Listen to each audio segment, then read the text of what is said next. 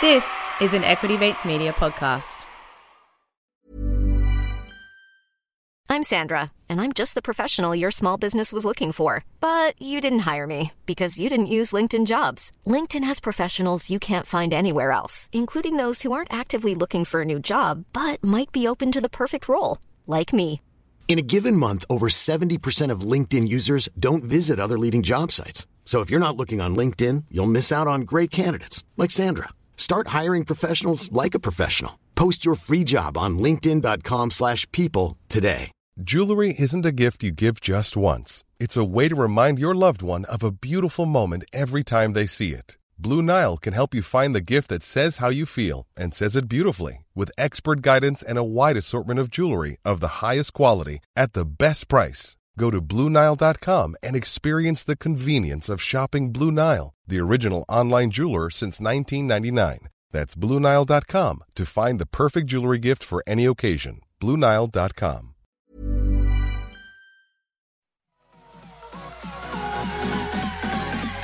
Equity Mate. I will say this about investing. Everything you do learn is cumulative. What I learned at 20 is useful. Welcome to another episode of Equity Mates, a podcast that follows our journey of investing. Whether you're an absolute beginner or approaching Warren Buffett status, our aim is to break down your barriers from beginning to dividend. My name is Bryce, and as always, I'm joined by my equity buddy Ren. How are you going? I'm very good, Bryce. I'm very excited for this interview. Uh, we've spoken to some big names in our time, but for me and uh, for my family, probably no bigger name than this. Uh, big Swans supporting family, the Renehans. Dad's midlife crisis was to find AFL and to find the Swans, and so this is a real, real big moment for me. That's it. It is our absolute pleasure to welcome Andrew Pridham to Equity Mates. Andrew, welcome. Thanks, guys. So, uh, Andrew is the co founder of Moelis and Company, where he currently serves as the vice chairman and was previously the chief executive officer. The reason Alec is excited is because he is also the chairman of the AFL club Sydney Swans and has just released his book, What Matters Secrets of Great Leaders, Business Builders, and Professional Investors. So, we're going to be unpacking all of that over the next 40 minutes or so, and we can't wait. So, um, let's crack in. Yeah, and Andrew, I promise it's not all going to be Swans chat because you've had a pretty incredible career uh, before the Swans, and we really want to unpack that um, to start with. But at the very start, we want to go all the way back to the beginning. We want to we like to start these interviews by hearing the story of someone's first investment. We generally find there's a good lesson or a good story that comes out of it. So to kick us off today, can you tell us the story of your very first investment? Very first, well, that's a long time ago. I don't, I don't know what it would have been. My first investment. Um, Maybe the first one you remember then. the first, well, I can't remember it. Look, I think my first my first investment of substance probably was a my first house, um, which I remember buying for I think two hundred twenty five thousand dollars. It was a freestanding house with a garage in Cremorne, and uh, I regret ever selling it. Yeah. and uh, that was that was a real stretch. I was very nervous when I bought that. It was back in during the recession in nineteen ninety one, I think it was. You know, I've had a love affair with with houses and residential ever since because I think they're great investments. No doubt. I remember my dad, uh, he has always said if you manage to get a property, especially in, in the cities, never sell. Because we had some down in Richmond and sold them, and what could have been. But yeah. Um, a defining point in your career, Andrew, was uh, leaving UBS to co found the Australian arm of Moelis. Take us back to that time. What was it like striking out on your own? Um, you know, how did industry receive you, and, and how did that sort of how did you go about building the arm of Moelis here in Australia? I, I had done it before because I I left UBS in 2001, I think it was 2002, 2002, and I intended to retire. I thought that I'd had enough, and I joined the Sydney Swans board so we can get onto footy now. and, and I thought this is going to be great. I'll just retire and and uh, do some footy stuff. I love footy. Then I the clients would call me and say, you know, can you look at this, look at that? So I just started helping clients and and very quickly was very busy, and uh, that became a boutique invest, investment bank, um, which was called First Provident. Which I then hired some some people, and the two key employees were Chris Wyke and Julian Biggins, who are now the co-CEOs of MA Financial Group, which was Moelis Australia. JP Morgan acquired that that business after a couple of years of, of running that, and, and we went. I went and ran JP Morgan, and So having gone from you know UBS boutique, JP Morgan, and then after the, um, the, the financial crisis was a really difficult time for everybody, and and JP Morgan, if you remember back in, in the middle of the GFC, was one of the very few global banks that, that really thrived, and it was very very strong. Jamie Dimon um, led it magnificently, and we were in the middle of everything that was going on. It was crazy. Um, every day we'd come into. By the end of that, I was pretty exhausted, and uh, I actually intended to re- retire. That was my my plan. And, and Julian Biggins and Chris Wyke, very entrepreneurial guys, much more than me. They wouldn't be wearing a tie like I am. that was an open shirt. But they, they were really keen to build a business, and uh, they convinced me ultimately to, to, to join them. So we we got together, and our, our business plan was really simple, and that was get some good people together get some capital and do stuff. Nice. E- easy. That was our that was our business plan. I didn't even we, we didn't even write it down. And so we we started um, very small. I think um, in 2009 we had five people, and, and now we've got over 400 people. You know, market caps 1.5 billion, 1.4 billion. One of the things I'm really proud of is that since starting the business back then, we, we didn't know where it was going to lead. It was an investment banking business. We've delivered um, shareholders 35% per annum compound return for Wow. 12 years, which is so if you invested $100,000 when we started, it's now worth 10 million. Wow. So we're, so we're pretty pretty proud of that. It's snakes and ladders building a business, just like investment, and uh, you go you go slowly up the, the ladder and, and quickly down the snakes, and and over a year that happens, over many years that happens. As long as you're getting better every year, that's the exciting bit. So you've uh, you've had a few cracks at retirement, and none of them have stuck. So I'm excited to see, uh, you know, the the next step and the step after that. You've just mentioned some of the investment banks you've worked for, some of the biggest in the world: J.P. Morgan, UBS, Moelis. What have you learned from that experience? Um, and we'll we'll unpack a lot of it in when we talk about the book. But just yeah, high level, what what are some of the big learnings? Uh, look, I think global investment banks, uh, you know, they serve a pretty important role in terms of capital formation in, uh, in the world.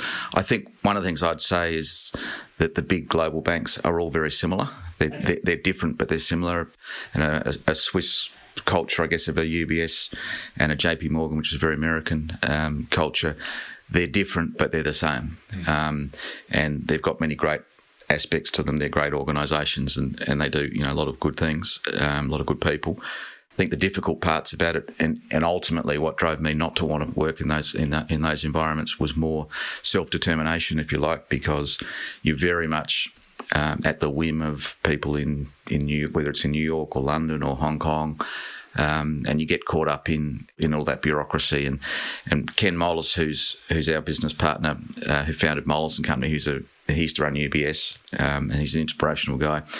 And his his joke about partnering with us is Australians are unownable, um, and by that he mean, he means that we you know Australians I think by just by character we're free spirits. We don't like to be told, particularly by Americans or English or anybody, what to do. We, we like to do things the way we want to do them, and by and large Australians do things really really well. And you know, that that's the very, the big difference in what we what we are now as an, an Australian owned business versus a, a I guess a division of a conglomerate global um, financial services beast. You started at UBS. You just mentioned Ken Moelis was ex UBS. The Barrenjoey guys, I'm pretty sure they're ex UBS as well. Yeah. Is there something in the water at UBS? Breeding ground. I, I don't know. I don't know. Um, look, in, in Australia, I joined UBS. It was really my first you know, proper job, if you like, in, in banking back in, what was it, 1998. And it was a tiny, you know, it, was, it, it started its, its, its evolution into, you know,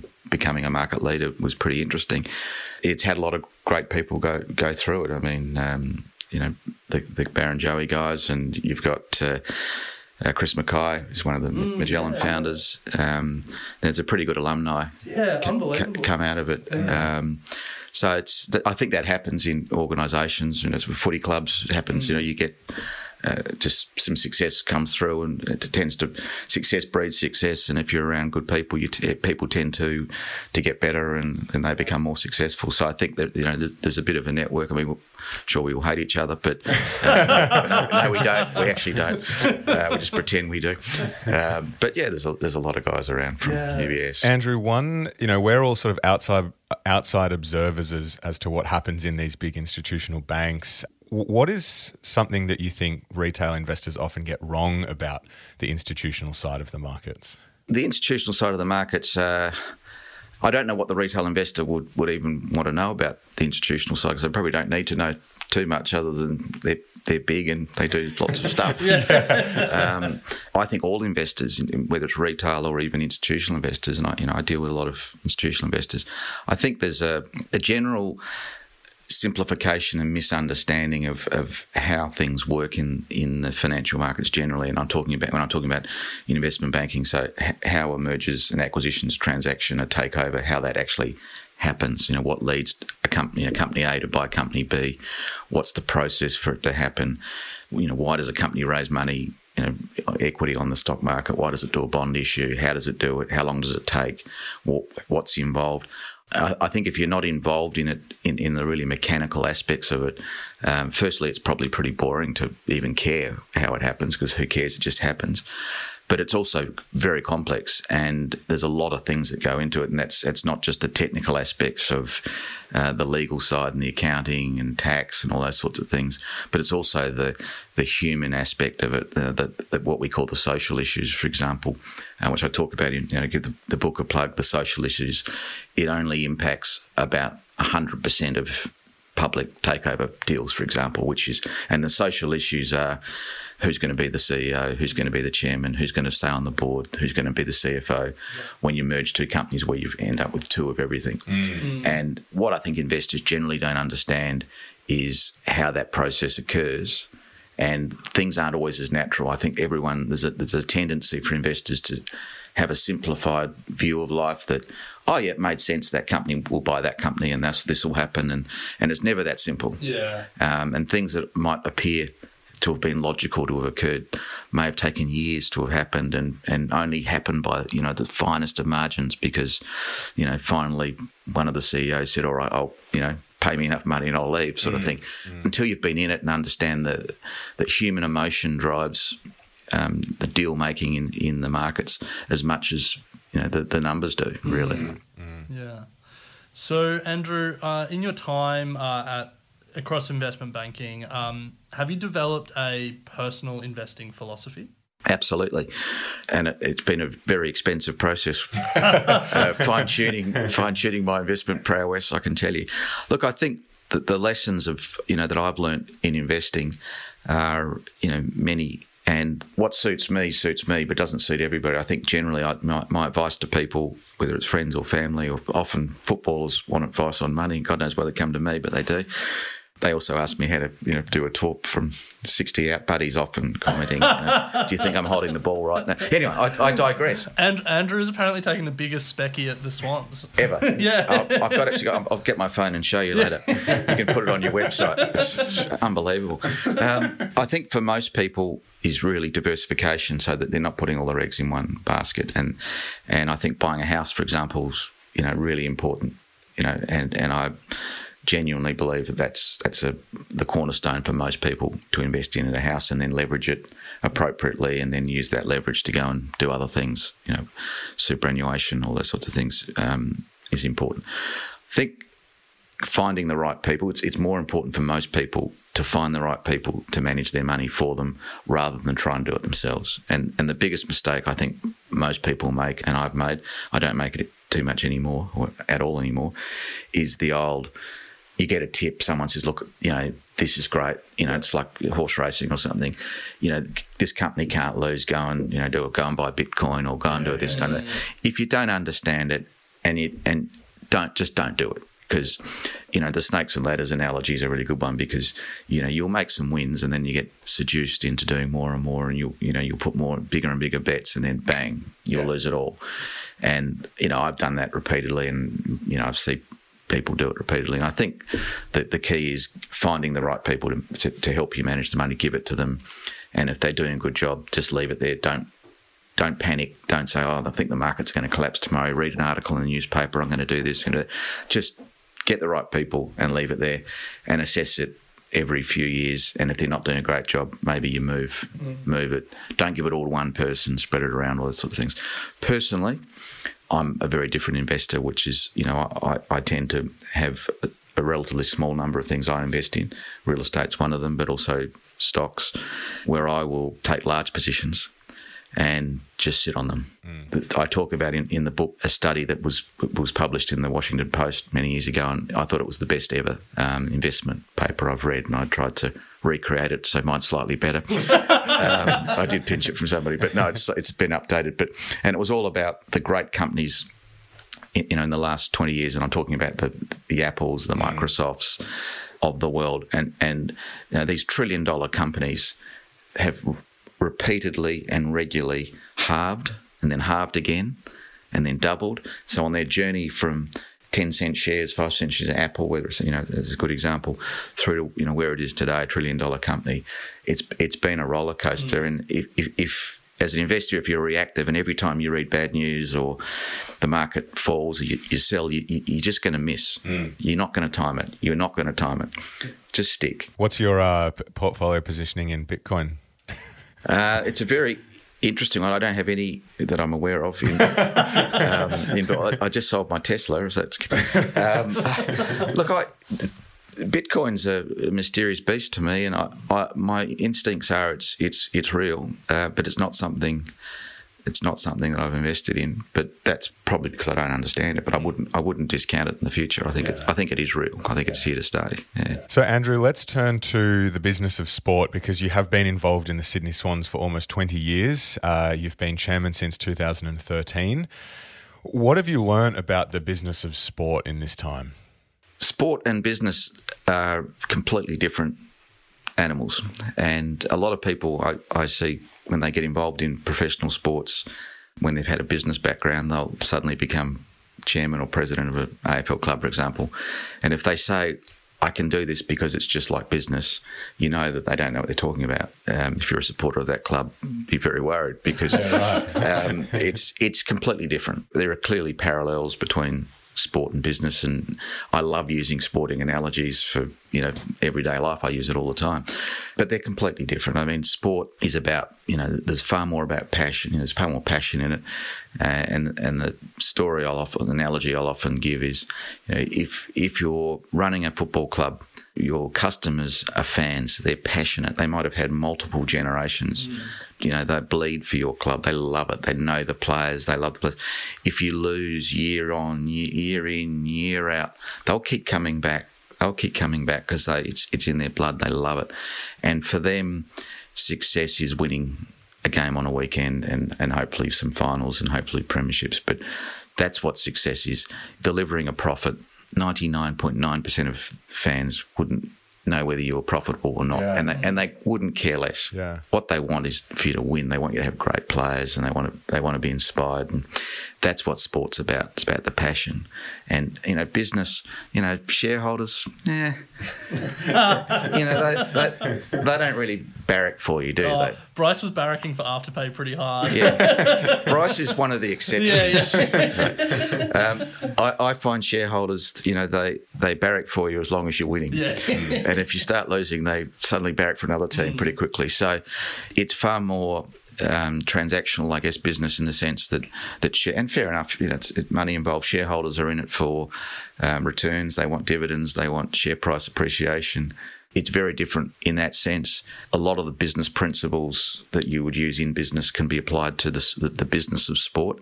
But at the end of the day, what matters in sport is winning, hmm. and that's and you can never lose sight of that. And I think you know football clubs uh, and any any sporting organisations at time, and you see it you know with, in, you know with cricket from you know in recent times, lose sight of what what it's about. And what it's about is winning. Hmm. Hmm. That's as simple as that. And you can pretend it's about changing the world and everything else. That's all important, and that's part of the social contract of sport that you you actually do good things and help advocate for causes. But at the end of the day, it's about winning, hmm, hmm. and business is about profits. Yeah. The Swans have one of the best reputations in the league in terms of how well run the organisation is, and you know I think a lot of that credit lies with you, um, and I think a lot of the lessons in, in that are in the book. What matters? Can you unpack unpack it a little bit? Um, you know, how did the Swans get that reputation? How how what have you learnt taken from your business career and from your experience at the Swans to really get the Swans organisation running really well? And I guess most importantly, what can a team like Bryce's Essendon Bombers learn from uh, your leadership? We don't need to learn anything. Premiers 2024. How long have we got? the Bombers. The Bombers. um, look, I, I think there are many parallels in sport. So, firstly, where did this, you know, where is the reputation and the success of the Sydney Swans come from? The, Swans have been around for almost 150 years. The baton is passed year after year, and I think since in its time in Sydney, there's you know had many opportunities to go broke, had many opportunities to go broke before it came to Sydney, and it was it, it's really a succession of great people who have taken you know the club from from where it was to where it is today, and um, you know people like um, Peter Wynett, Basil Sellers, and a guy who's um, actually chairman of our asset management business, Richard Colless, is, it looms pretty large in, in that, and he was chairman for 20, 20 years. I think it's about just building on success, and, and it's about great people and just getting better every year and making sure that you have the right culture. And, and cultures to me is everything. The, the lessons I've learned in sport apply very much to business, where it's all about culture, it's about people, it's about playing people in the right position. I'm a big believer in that. Um, someone that's great, and I use the analogy often in the in the use it in the book, but I, I, I use it often just because you know someone's a great full forward, and they might be the greatest full forward of all times. You know, Tony Lockett, for example. Try and play them in the back line, they'd be hopeless. Put them in the midfield, terrible. So you've got to play people in positions, and if that's how people reach their full potential, and I think the culture of the Swans, which is you know built up over a long period of time, is really about excellence and just having a good culture, good good people, doing the right things, doing the basics, and not trying to overpromise. And I think that's that's something we've you know been pretty careful about. Mm. You know, we don't we don't make bold predictions. We just try and achieve you know gradually and get better. And Well, you say bold predictions. Bryce and I make bold predictions on the show every year, and one for me is often that the Swans will win the premiership. And I'm yet to be right, but I, I think I will so. I'm also just imagining Tony Lockett playing in the midfield. It's quite a funny sight. Uh, yeah.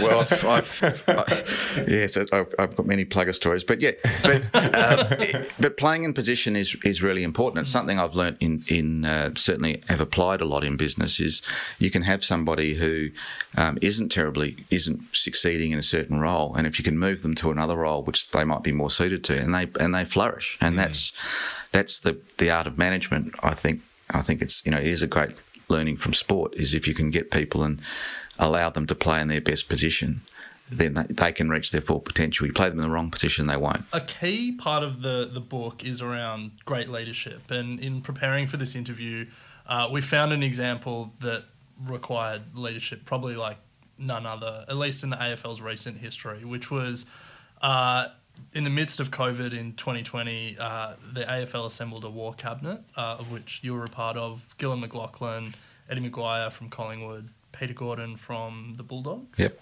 Uh, Gil and then Richard Goyder. Jeff Kent, don't forget Jeff Kennett. I won't. he would not forgive that. Uh, a pretty uh, powerful war cabinet, but I imagine a time where you had to make some really difficult decisions, and you know, a lot of the leadership lessons that you write about in the book uh, were really required at that moment. Can you take us into the room at that time and talk about what was required then and what it's been like over the last eighteen months? Yeah, look, it was it was an extraordinary time, and it happened as we all know so quickly, and that you know that was the the amazing um, aspect of it is just how quickly things uh, unravelled in in you know the whole business world, of, you know, in society generally, and AFL was no different. We were in uh, we were in Melbourne, and it was uh, the season launch. The presidents get together with the CEOs and the and the AFL Commission, and they have the season launch that, that evening, and and the debate on that day was. Uh, I don't know what we were debating something something trivial in, in you know in retrospect, and I was quite focused on this thing called um, coronavirus. I don't know if you're aware of it, but it's quite, it's quite, quite bad. And I was, I was focused on it because I, I actually got involvement with University of South Australia. And if you remember, the universities were the first real industry that, that seemed to be hit, and everyone was saying, oh, the universities, it's really hurting them because of foreign students.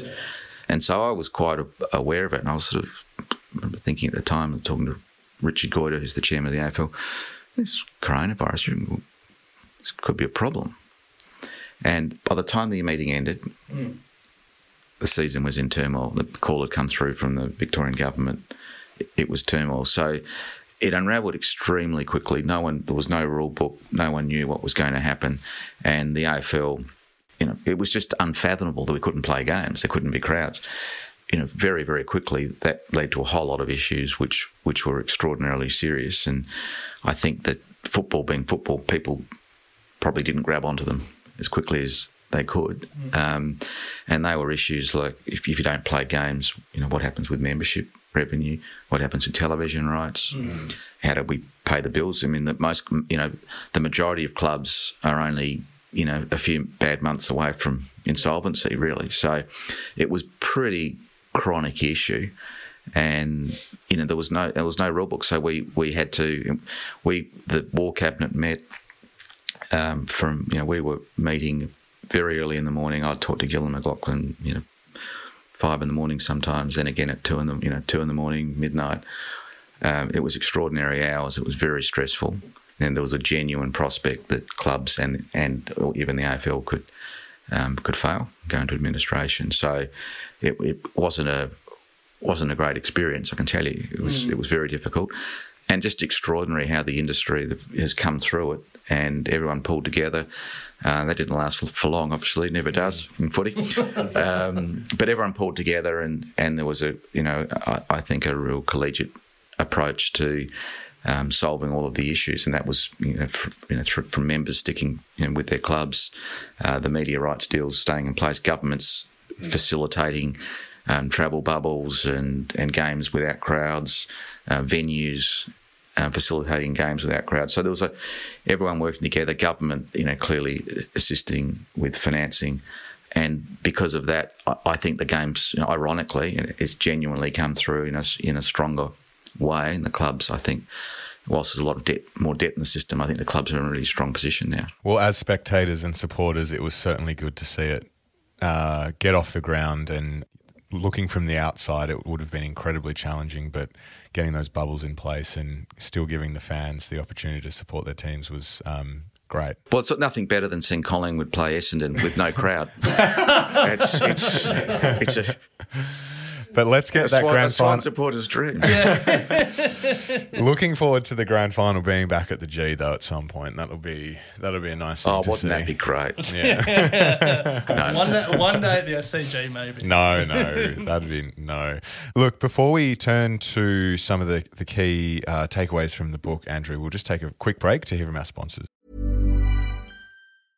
Ready to pop the question? The jewelers at BlueNile.com have got sparkle down to a science with beautiful lab grown diamonds worthy of your most brilliant moments. Their lab grown diamonds are independently graded and guaranteed identical to natural diamonds, and they're ready to ship to your door. Go to Bluenile.com and use promo code LISTEN to get $50 off your purchase of $500 or more. That's code LISTEN at Bluenile.com for $50 off. Bluenile.com code LISTEN. I'm Sandra, and I'm just the professional your small business was looking for. But you didn't hire me because you didn't use LinkedIn jobs. LinkedIn has professionals you can't find anywhere else, including those who aren't actively looking for a new job but might be open to the perfect role, like me. In a given month, over 70% of LinkedIn users don't visit other leading job sites. So if you're not looking on LinkedIn, you'll miss out on great candidates like Sandra. Start hiring professionals like a professional. Post your free job on linkedin.com/people today. Andrew, you've just written uh, What Matters Secrets of Great Leaders, Business Builders, and Professional Investors. So, are you able to give us an overview of the book? What was the key message that you were really trying to get across? Yeah, the, the, it didn't start out as a book. When I, I stepped down as um, CEO of MA Financial Group in at the, our results in February 2000, 2020, just as COVID hit. So it looked like I was a genius. it wasn't that way at all. And that we were in lockdown, and I, so I was sitting around and I didn't know what to do, and I, I was very involved. Obviously, if we discussed earlier with the with the uh, the AFL, and Chris and Julian were doing a great job running the business and going through all of the crisis management. One of the things I'd undertaken to do when I when I stepped down as CEO, because I'm still very involved in the business, was to establish the MA Academy, which is unashamedly pinched from the Swans Academy. And the concept is that MA Financial Group is is a talent. I, I look at it as a talent factory, and our, our greatest asset is our ability to hire great people, train them, and retain them. And so the whole idea of the MA Academy was to create a, a, learning institute within the business that would actually teach and train our people from the most junior through to the most senior and and teach them not by an, in an academic sense but teach them very practically this is how things happen mm. and anyone that's been to university knows that the first thing when you get into the real world, into business, you suddenly realise, wow, yeah, I learned all this stuff. yeah, nothing. Yeah, and, uh, and it's nothing like what we do. And and yeah, and, yeah that's right. You know, yeah.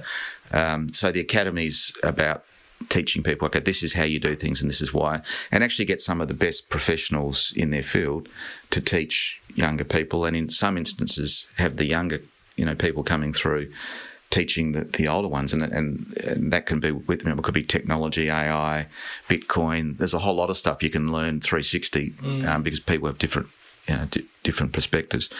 And so I I thought, well, I've, I've, got to start this academy. I don't really know how to start an academy, um, and so I just started writing down these are these are the things I think would be worth teaching, and they became essentially the chapters in the book. Mm. And so I just wrote the book, and it's not a it, it's not an academic text because I wrote it, so you know you got a fair idea it's not. um, there's a lot of footy in there, but it was really just going through various things that I thought were important lessons, for, you know, ranging from how to present to people, whether it's you know in a written form or verbally. What are the important lessons that I've learned over time? And the most important lesson is when you present to me is simplicity. Don't overcomplicate it. Too many, you know, you particularly younger people that come in come into the business world, they try and overcomplicate things. They use complicated words. They have too much information, too many pages, too many graphs, too many, too many, too many, mm. and people just want to know the answer mm. generally. Yeah. And so, so one of the lessons is just tell people what they want to know. Tell them the answer, and then if you want to then write hundred pages of background, do it but put it in the background. Yeah, yeah, yeah. yeah. And so that those sorts of lessons, and then and and managing people, you know, you know. You know, I, I love managing people. I think that's that's something that's you know critically important, and, and particularly in banking, not many bankers are very good at managing people. Mm. You know, they tend to be focused on themselves, and and I love managing people. And I think the lessons of how to do that, and, the importance of actually getting the best out of people that work, you know, with you and for you, is fundamental because if you can get the best out of everybody when they work in, in a team environment, there's no stopping you. You know, that's the secret to any great, man, whether it's a football club or a business. If you've got great people and they can all have the ability to reach their full potential and be inspired, encouraged, given the tools that they need, given guidance if they're doing things poorly to tell them, if they're in the wrong position to move them, you know, treat people fairly, all those sorts of things that are critically important. If, and if you get that right, and then through writing the book, people in our business can can learn these lessons and get better quicker. I think it just has a knock on effect, and mm. the, the compounding is really important. Mm. So that that people theme is clearly a key theme in the book, and it sounds like it's also been a key theme in your career. Or you know, trying to your business plan was get capital, get good people, and you know, look where it became billions of dollars in market. Do stuff. Yeah. Do stuff. Do stuff. and you know, these days, if you look at the market, it feels like there's plenty of capital around, but the finding great people and then developing great people is is the real challenge for businesses, big and small. Bryce and I are trying to build a business here. Bryce is trying to get on that Forbes 40 under 40 list. Is um, what uh, what advice would you have for us in terms of trying to find the best people and then trying to develop them? Probably the core bit of advice I'd give to anybody is is everybody in their career becomes, in, in my experience, a um, they, they, they, become a carbon copy for those that know what carbon copy is. Yeah. Um, but they, they do become replicas of, of their mentors. So I think if, if, you guys are good guys, I can see you're high energy. You know, you don't take yourselves too seriously. I can see that. That and that's a core theme that I always try and have. If you are great people and understand what you're doing, deep have a deep vision for what you want to do, you'll inspire people to join you, and they want to join you, and they won't leave. And that's, I think, the business plan you have to have is has to be really simple. Don't try and do too much too quickly. Mm. And I, I, write a lot about that. And I, I, think it's a common mistake that you know I see. If I, you know, what are the common mistakes people make building a business? One of the simple ones is they try and do everything. And you see it all the time. Like, we're going to do this, we're going to do this, we're going to do this, we're going to do this. We're to do Just do one thing really well. Yeah. Do it really well, get really good at it. And then when you're really good at it, and get some people and teach them how to do it, you can then move on and do the next thing and do that really well and and, and just go step by step. Yeah. And it's it's it's not rocket science, you know, because only rocket science is. um, their core core lesson: make sure you've got enough capital yeah. to do what you want. Just get really good. Be passionate about it. Be really good at it, and don't go too fast. Yeah. Mm. And if, I think if you do that, most people will succeed. And, and, and where people don't succeed is when they either run out of capital or or they go too quickly. And it's like building a, it's like doing a renovation, building a business. It always takes longer, and it costs more. Yeah. And if you remember that, you're on the path to mental, mental, breakdown. Yeah. to success. That's good. That's what, good. What other characteristics, other than sort of that ability to inspire and have a, a clear vision, have you seen across really good business leaders that that they share? One of the core things is authenticity, and you know, you hear, you'll hear people talk about it, and a lot of people talk, talk about authenticity and they're not authentic, um, which is the irony of that's, I guess, it's life. But being true to yourself, and actually, people can spot a phony, and if if you're authentic and you you walk the walk, you talk the talk, and you actually get in there and do stuff, that's what great leaders do. Mm. And what great leaders don't do, and I've seen this in banking, you know, over and over, is people they think they're a leader because their business card says that they're managing director or they're they're, they're you know been around a long time. They think they're a leader, and you know they dress well. They got a tie on like me. It's probably not as nice as mine, but you know, they got they got tie, they got shiny shoes. They got a nice car. They got a good CV. They've done deals, and you know they they're pretty cool. But they're not authentic and they're not real leaders because they don't do the hard work. They don't value their team. They just tell them go and do this, and um, they take all the glory they're, they're not in the trenches. And great leadership's, I think, largely behaving in a way in which people want to follow. And that means you've got to be a good person, be honest, be fair. Fairness is something I talk about in the book repeatedly. I think f- fairness is is grossly underrated as a characteristic in, in success. If you're fair with people, whether it's staff, whether it's customers, whether whoever it is, then everything seems to work and, and people get better and the better the better you treat people the better they'll treat people. And it, it it's a virtuous circle. And, and if, if you treat people poorly if you don't do the hard work as a leader people aren't going to follow you. They're going to say well you know I don't really care. He doesn't really care. I don't yeah yeah. So you know I think doing the hard work. So you mentioned um, mentors there, and you know a big part of looking at leadership and I guess becoming a leader is is looking at mentors and trying to emulate them. Is there anyone that comes to mind in your life, either you know coming up in business that you really tried to model yourself on, or was a mentor, or these days looking at you know your career in footy? Are there any uh, sportsmen that you're like? I, I, don't know if I have a career in footy, by the way. in uh, involvement in footy, involvement, tangential uh, involvement that, that, you look at and you're like, they, these guys are just excellent leaders. You know, they're they were who were front of mind when I was writing this book. Yeah, look, I, I do, and I've had I've had many clients who you know I've had the the I guess I've been fortunate to have some great clients over my career, people like Frank Lowy, yeah. um, and to observe how they lead and how they bring the best out in people and how they make decisions, how they take risks. Because you know, business is really about it's a, it's a series of calculated risk, you know, risk assessment and making judgments of risk and, and then backing yourself and backing others to, to execute and, and don't take too big a risk that can kill you. Mm. And I've seen that and I've seen people who've done it really well. I've seen people who've done poorly, failed. So, you know, from my own perspective, I've learnt lots and there's, there's lots of examples in, in, in the book. What matters is things I've learnt from people in sport, in business, you know, dealing with politicians, dealing with all sorts of people the good things I've seen and the bad things I've seen. And and what I try and do is take the good things and don't do the bad things. I'm not always I'm not perfect, so I get you know get things wrong plenty of times. But I've still got a number of people who, you know, throughout my career have been very important to me as mentors. And you know, it's not bits of you know, it's it, that's that's more a personal connection. I mean, someone like Richard Colless, um, you know, has been an important mentor um, to me. You know, in a football sense, but he was you know he started off as a client. The first time I ever met him, he threw me out of a meeting. Oh wow! Yeah, he was. He's been trying to do it ever since. Um, but he's been an important mentor to me. A guy by the name of Peter Crossing, who was who just retired uh, a couple of years ago at UBS. You know, he was an important mentor to me. I, you know, he, he, taught me a lot about banking. Mm. I think you take you know things from different people in different ways.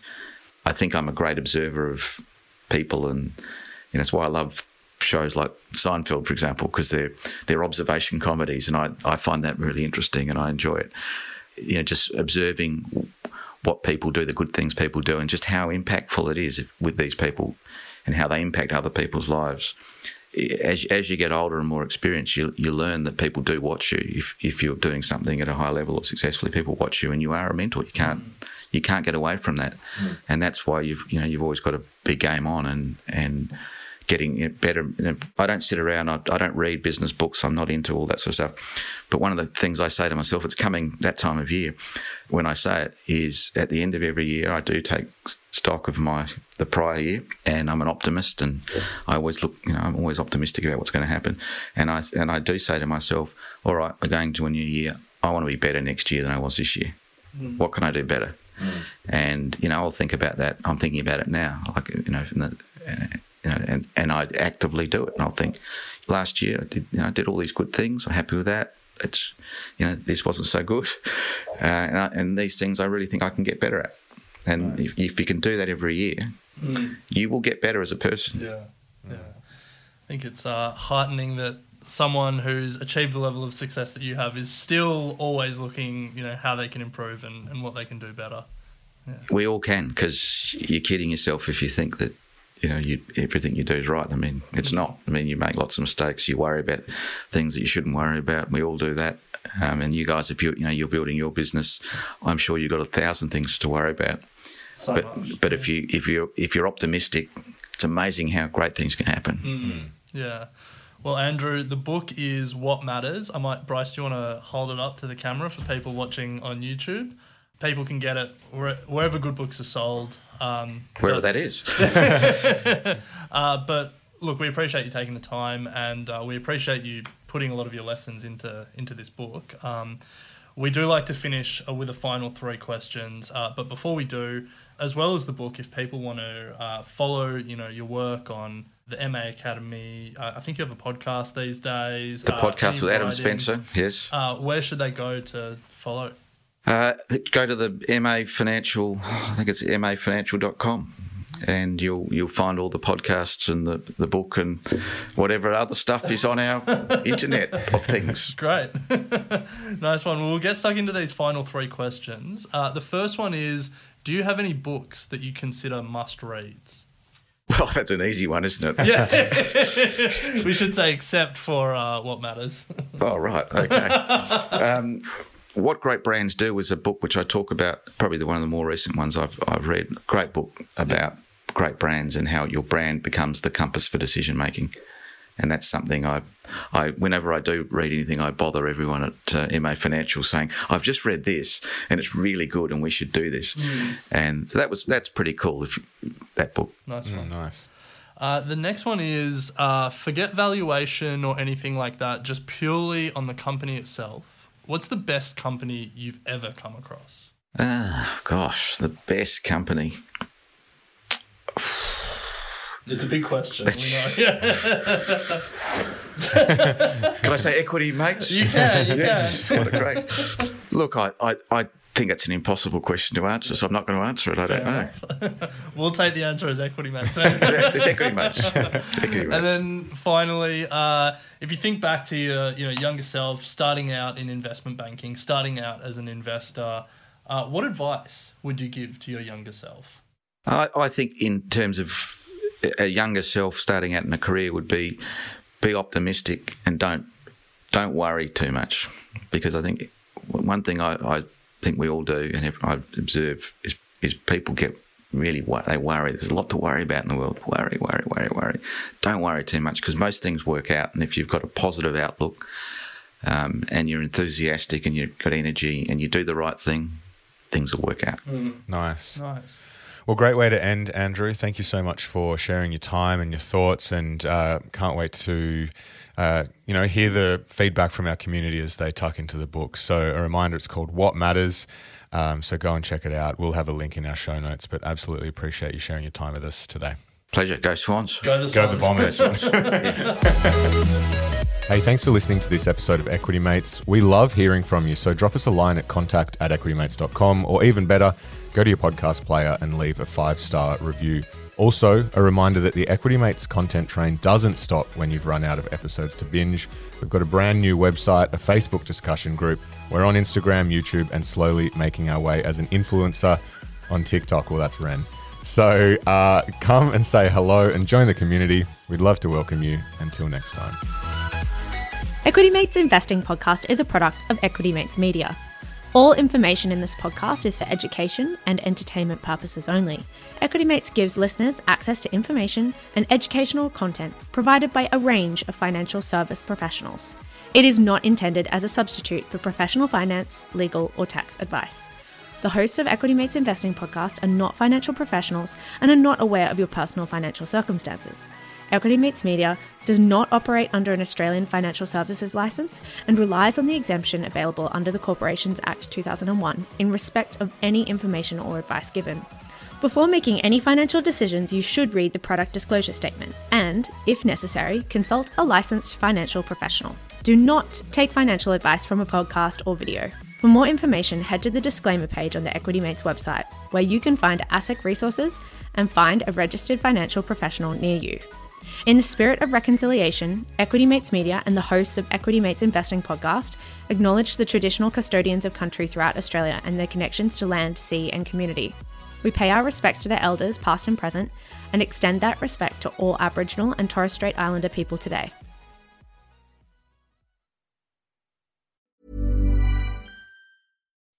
When you make decisions for your company, you look for the no brainers. If you have a lot of mailing to do, stamps.com is the ultimate no brainer. Use the stamps.com mobile app to mail everything you need to keep your business running with up to 89% off USPS and UPS. Make the same no brainer decision as over 1 million other businesses with stamps.com. Use code PROGRAM for a special offer. That's stamps.com code PROGRAM.